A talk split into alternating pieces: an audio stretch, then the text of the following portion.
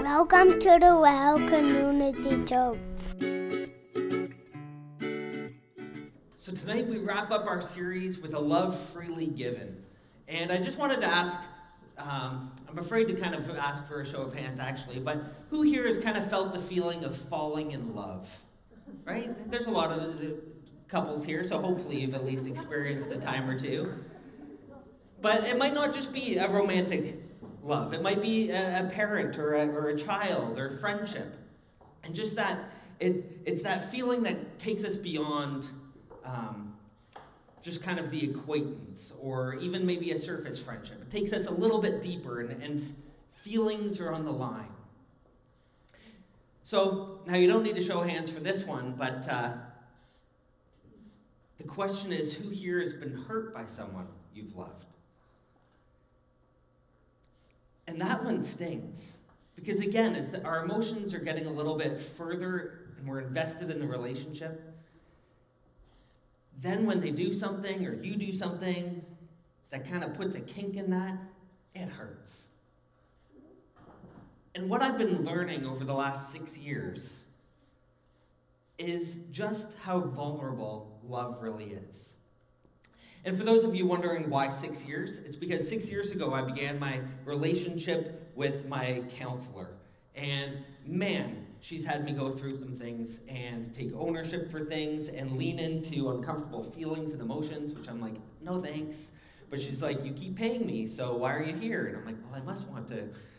But over time, she's helped me lean into those things and she's taught me to lean into the vulnerability. And by doing so, being able to actually kind of push through to the other side to take ownership of things. And it's not an easy thing to do for me. And I'll admit, I'm a self proclaimed or professed or whatever the word is, confessed people pleaser. I want people to like me. I want you to like me. If you don't like me, then my temptation is to change who I am for, for you to like me. And I'm going to take you on a bit of a journey right now, so bear with me. I'm going to take you back to my dating days. Because, man, teenage Kevin, he had a lot to learn. So it started off quite simple, though. It started off with me in kindergarten coming home and telling my mom, I can't help it, I love them all. So that's kindergarten, Kevin. But then as things got, as years went on, as I got older, and the emotions and the feelings went deeper, then as Charles Dickens quoted, it was the best of times, it was the worst of times. Because, man, as those feelings and emotions evolved, then suddenly you realize who I am is on the line. Does this person like me? Does this person love me? And suddenly you're aware of this risk that's out there. And it's just like that game with the daisies where you're like, she loves me, she loves me not. She loves me, she loves me not. And it felt like it was almost that fickle that they could just one day, no, not today. And I'm like, oh man. So what I did, teenage Kevin, peeling back some layers here, is I would try and listen and pay attention for what the girl that I was interested in liked and disliked. So one didn't like red, so I wouldn't wear red. And she liked chocolate, so you'd make sure that, oh, hey, I have chocolate. I love chocolate. And, and I would try and change, though, my likes and dislikes just to get her affection. So, as time went on, there was this one girl that I was interested in for a year. And we began hanging out at youth group. Then it kind of went to just large groups outside of youth group. Then it went to just more smaller and smaller groups till it was just the two of us hanging out. I'm like, okay, now's the time I'm going to step up and ask her to be my girlfriend. So August comes around, and I work up the courage, and she accepts. And I'm like, wow, this is awesome, unbelievable. And I thought it was smooth sailing from here on out. Like, whoo, she said, yes, we're dating. Now I don't have to worry about anything. But now more was on the line. Because as my feelings kept developing, I'm like, well, do I tell her that I love her? And how do I know that I love her? And, and what if I tell her that I love her and she doesn't reciprocate? Man, for those of you still in this phase, I feel for you. and For those of you who feel called not to enter into this phase, good on you. I think that's why Paul said it's better off not to get married, right? But the first time I told this girl that I loved her was a very awkward experience because we started dating in August, the feelings developed, and now we're sitting in November. And I'm like, I think I've got to tell her. I've just got to put it out there, and then she'll say it back, and things will be great. So we pull into her driveway, and my heart's beating, my palms are all sweaty, and I'm walking her up to the door. And at this point, my heart felt like it could literally just burst out of my chest. So she goes in the door and turns around to say goodnight, and I blurt out, I love you. And she slams the door in my face. I said, I love you. She slams the door in my face. I'm like, awkward. So, needless to say, my worst fear came true, and we broke up a week later. And suddenly, this vulnerability and the risk of love hurt. And the reason I'm bringing up all of this with you is because when we talk about a love that's freely given, we're coming at this concept and idea and notion of love with different experiences, baggage, perspectives, lived realities. I know for many, when they, when they hear about God the Father and they haven't had great relationships with their Father, it's hard to translate. And I think the same is true when we talk about this unconditional love. It's like, I don't know. I got a door slammed in my face. Really? There's a love that's unconditional? But that's what I want us to look into tonight. Because I truly believe that to love is to be vulnerable. It's a very vulnerable thing.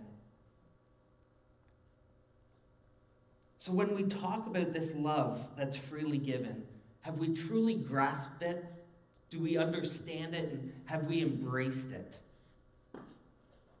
So tonight, I want to challenge you to lean in to the vulnerability of your emotions. And if there's some roadblocks there, try and push through to get to the other side so that you can get a better understanding of the love that God truly does have for you. Author Brene Brown has said, We cultivate love when we allow our most vulnerable and powerful selves to be deeply seen and known. Because here's the bottom line I'm going to get to tonight loved people love people. As we recognize and lean into and embrace just how much we're loved, you won't be able to stop us from loving others. Jesus' response to the greatest command in the Bible to love God and to love others. And we don't have to try and be someone else. We don't have to try and impress God. We simply have to accept his love for us. This love that really is freely given. You can wear red and you can dislike certain things.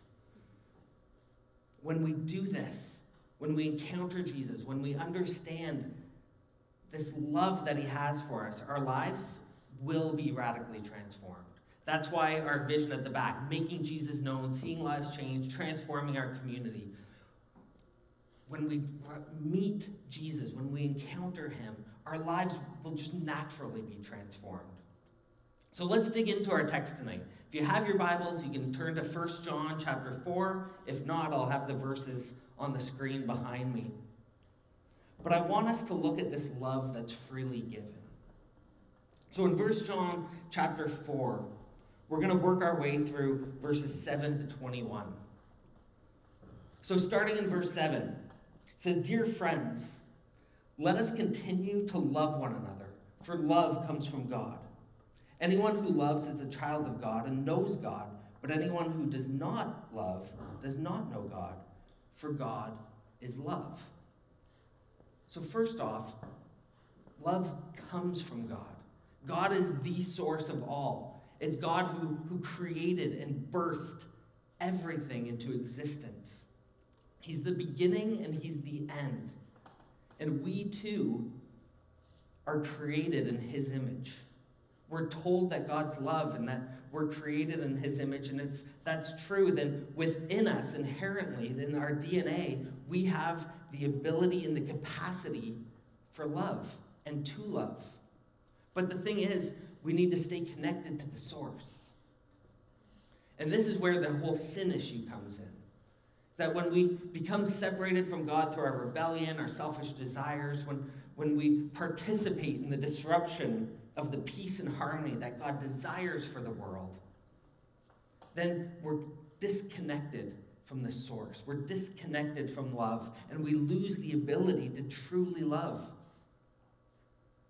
So we love because He first loved us.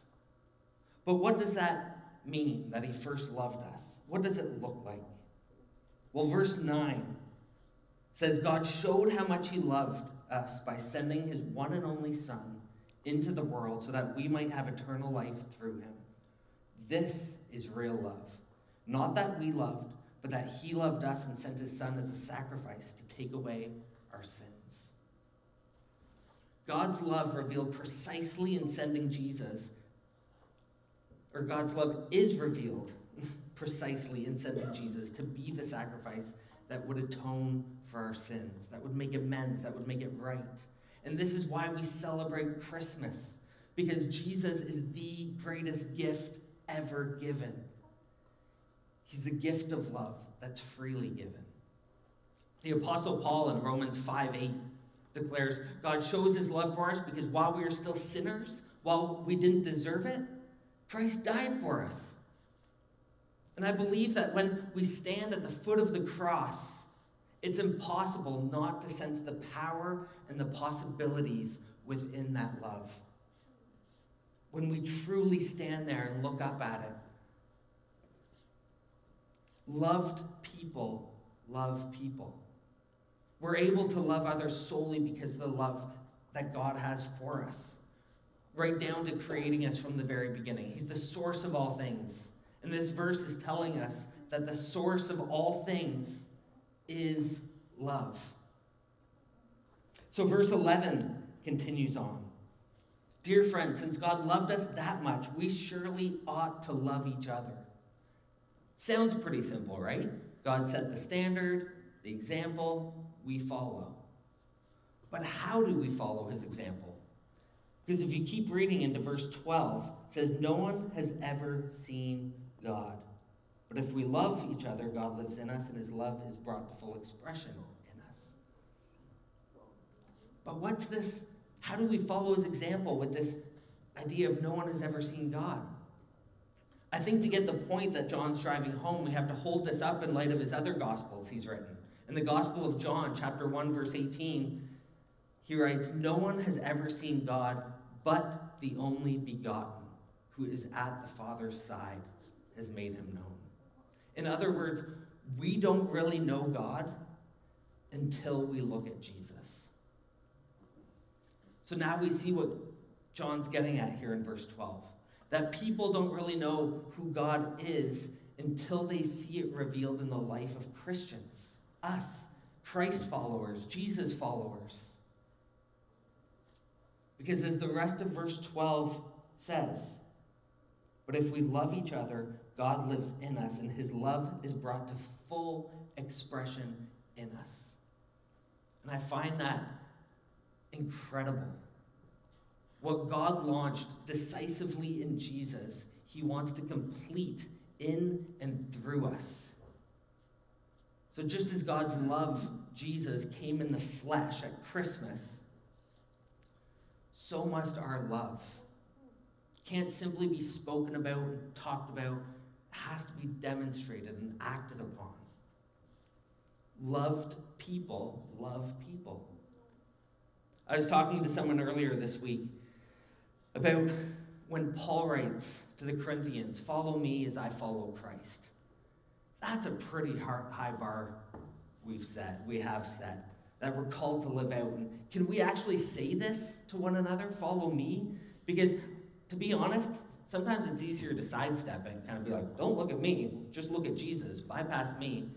Like, we're about making Jesus known, and that's right.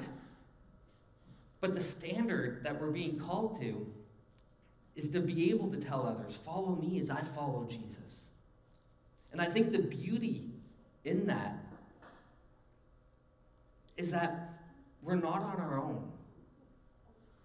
Is that not only is Jesus the greatest gift of all, but we're also given the gift of God's Spirit to help us live that out. So it won't merely be talked about, so that it will be this lived reality. Verse 13 reads And God has given us his Spirit as proof that we live in him and he in us. And that's the encouraging news right there. When I tell you to follow me as I follow Christ, if you look at me closely enough, eventually you'll see me fall and fall short. But that's okay. Because you'll also see God's love on display, His grace on display, His truth on display, fully alive in my falling shortness. You'll see that it's not about me earning God's love or doing things perfectly. You'll see that it's Christ and His Spirit in and through me that continues to work, that continues to sand off the rough edges, that continues to ri- remind me that I'm loved and I'm accepted just as I am, despite my failures and shortcomings. And I believe that this is what Paul's getting at when he says, To follow me as I follow Christ. We can never earn God's love, it's a love that's freely given. And it's by the grace of God and through the power of His Spirit that we're able to pick ourselves up and dust ourselves off and keep on trucking. Because, like verse 16 says, I know how much God loves me, and I have put my trust in His love. We know how much God loves us, and we have put our trust in His love. I am a deeply loved child of God. We are deeply loved children of God. So, just as Jesus unveiled God before this surprised and unready world, we too are called to make Jesus known through our love for one another. Because if we're not living that out, where else are they going to see it? Where are they going to see and encounter Jesus if we can't love one another? But again, loved people love people because it's by recognizing just how much we're loved and how incredibly loved we are that we can look past some of the hurts, some of the difficulties, and truly love one another. Love is that important. Now, please understand that it's not simply just agreement or warm, fuzzy feelings. The love that we're called to is seeing people as God sees them and loving people as God loves them. It's recognizing the image of God in each and every person and knowing that they too belong here, that they too matter, that they too can take up space on this planet. They've been given that right. And I think that's something we struggle with sometimes, is feeling like, I don't really know if I can put my voice out there or say this or say that, take up space. But no, people need to know, we need to know that we're loved, that we matter, that we belong. As we talked about last week, we don't need to be afraid. Verses 17 to 16 go on and say that as we live in God, our love grows more perfect. So we'll not be afraid on the day of judgment, but we can face him with confidence because we live like Jesus here in this world. Such love has no fear because perfect love expels all fear. If we're afraid, it's for fear of punishment. And this shows that we have not fully experienced his perfect love. We're again being told we don't need to be afraid. Last week we looked at that statement going all throughout the Christmas story. But rather, as we embrace who we are, who we've been created to be, as we surrender ourselves to Jesus, we can live with boldness and confidence, knowing his love for us. The presence of God in us is the way that love's being perfected among us. And when we truly embrace our lovedness, as we lean into the light of peace, joy, hope, we're continually reminded that there's no need to fear because God loves you.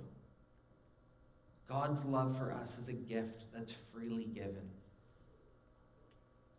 So to quote most famous verse of all, John 3:16, for God so loved the world he gave his one and only son so that everyone who believes in him will not perish but have eternal life. And verse 17 often gets cut off, but it goes on to say God sent his son into the world not to judge the world, but to save the world through him. We don't need to be afraid. God is love. Jesus is God's son. Jesus is love incarnate in the flesh. He's come and moved into the neighborhood. So, friends, let love set you free tonight. Loved people love people. As we lean into and embrace just how much we're loved, we will become a loving people. And not as a means to earn God's love, but simply as a response to God's love. As we lean into love, who is Jesus, we will always be transformed. I recently heard and was rocked by this quote by the late Dorothy Day, and she spoke these words You only love God as much as the person you love the least. Whew, that hits hard. Because we're all created in the image of God, we're all loved.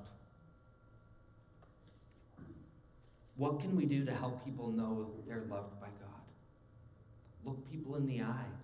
Listen. Let people know they matter, they belong. Sometimes, even the simple exchange of a smile can open the doors to someone's heart to let love in. God doesn't love us because there's some reason to love. God loves us because He Himself is love. Loved people love people. And when you truly experience the love of Jesus, you can't help but share this love with others. You can never earn God's love, it's freely given. So, the question I want to tackle right now is just how can I be sure? The first step go to the manger. This Christmas, recognize love incarnate, Jesus in the flesh, that God stepped toward us in, in this way as an act of unconditional love, that God loved us first. While there was nothing we could do, He reached out to us. kind of like the girl that I told I loved, we have the opportunity to slam the door or not. But if you want to be sure of God's love, go to the manger. And secondly, go to the foot of the cross. Because it's not just about Jesus simply coming. It's about his life, his ministry, his death, and his resurrection, and his ascension.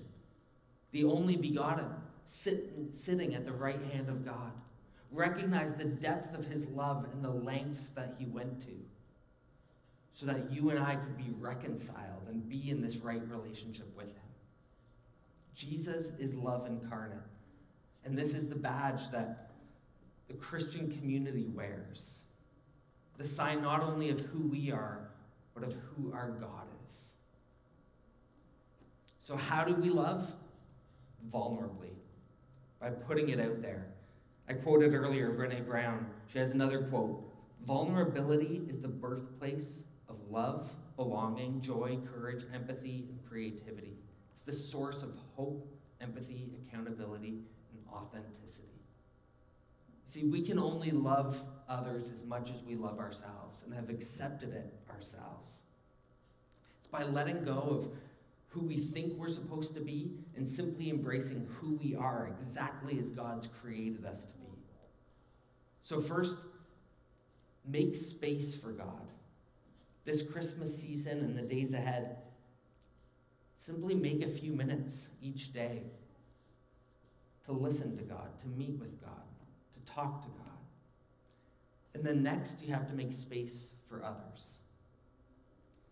Mr. Rogers said, there isn't anyone you couldn't learn to love once you've heard their story. How true is that? Love, it's not an optional extra, it's the very essence of what we're about and how we're created. So, the final verse in this passage is 21, and I'm going to read it from the message translation, which is on the screen. The command we have from Christ is blunt loving God includes loving people. You've got to love both. I love it.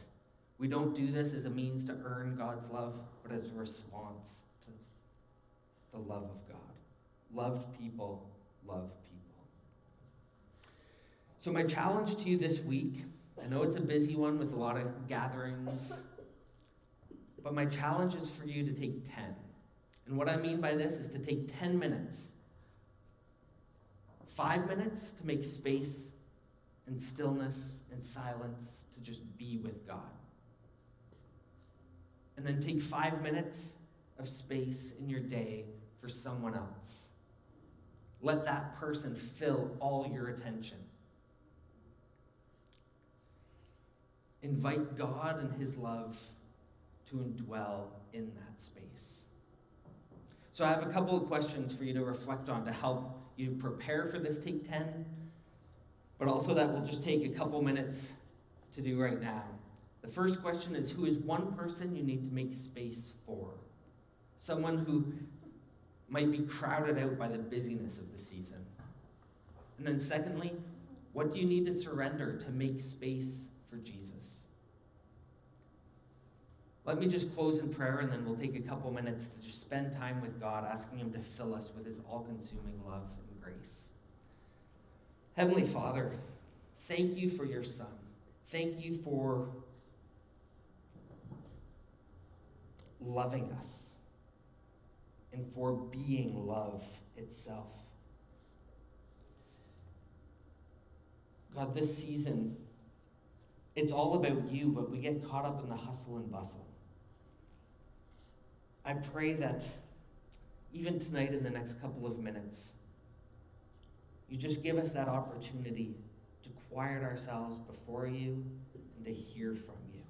And God, bring to our mind someone that we need to make space for, whether it be this weekend, this week, or in the weeks ahead.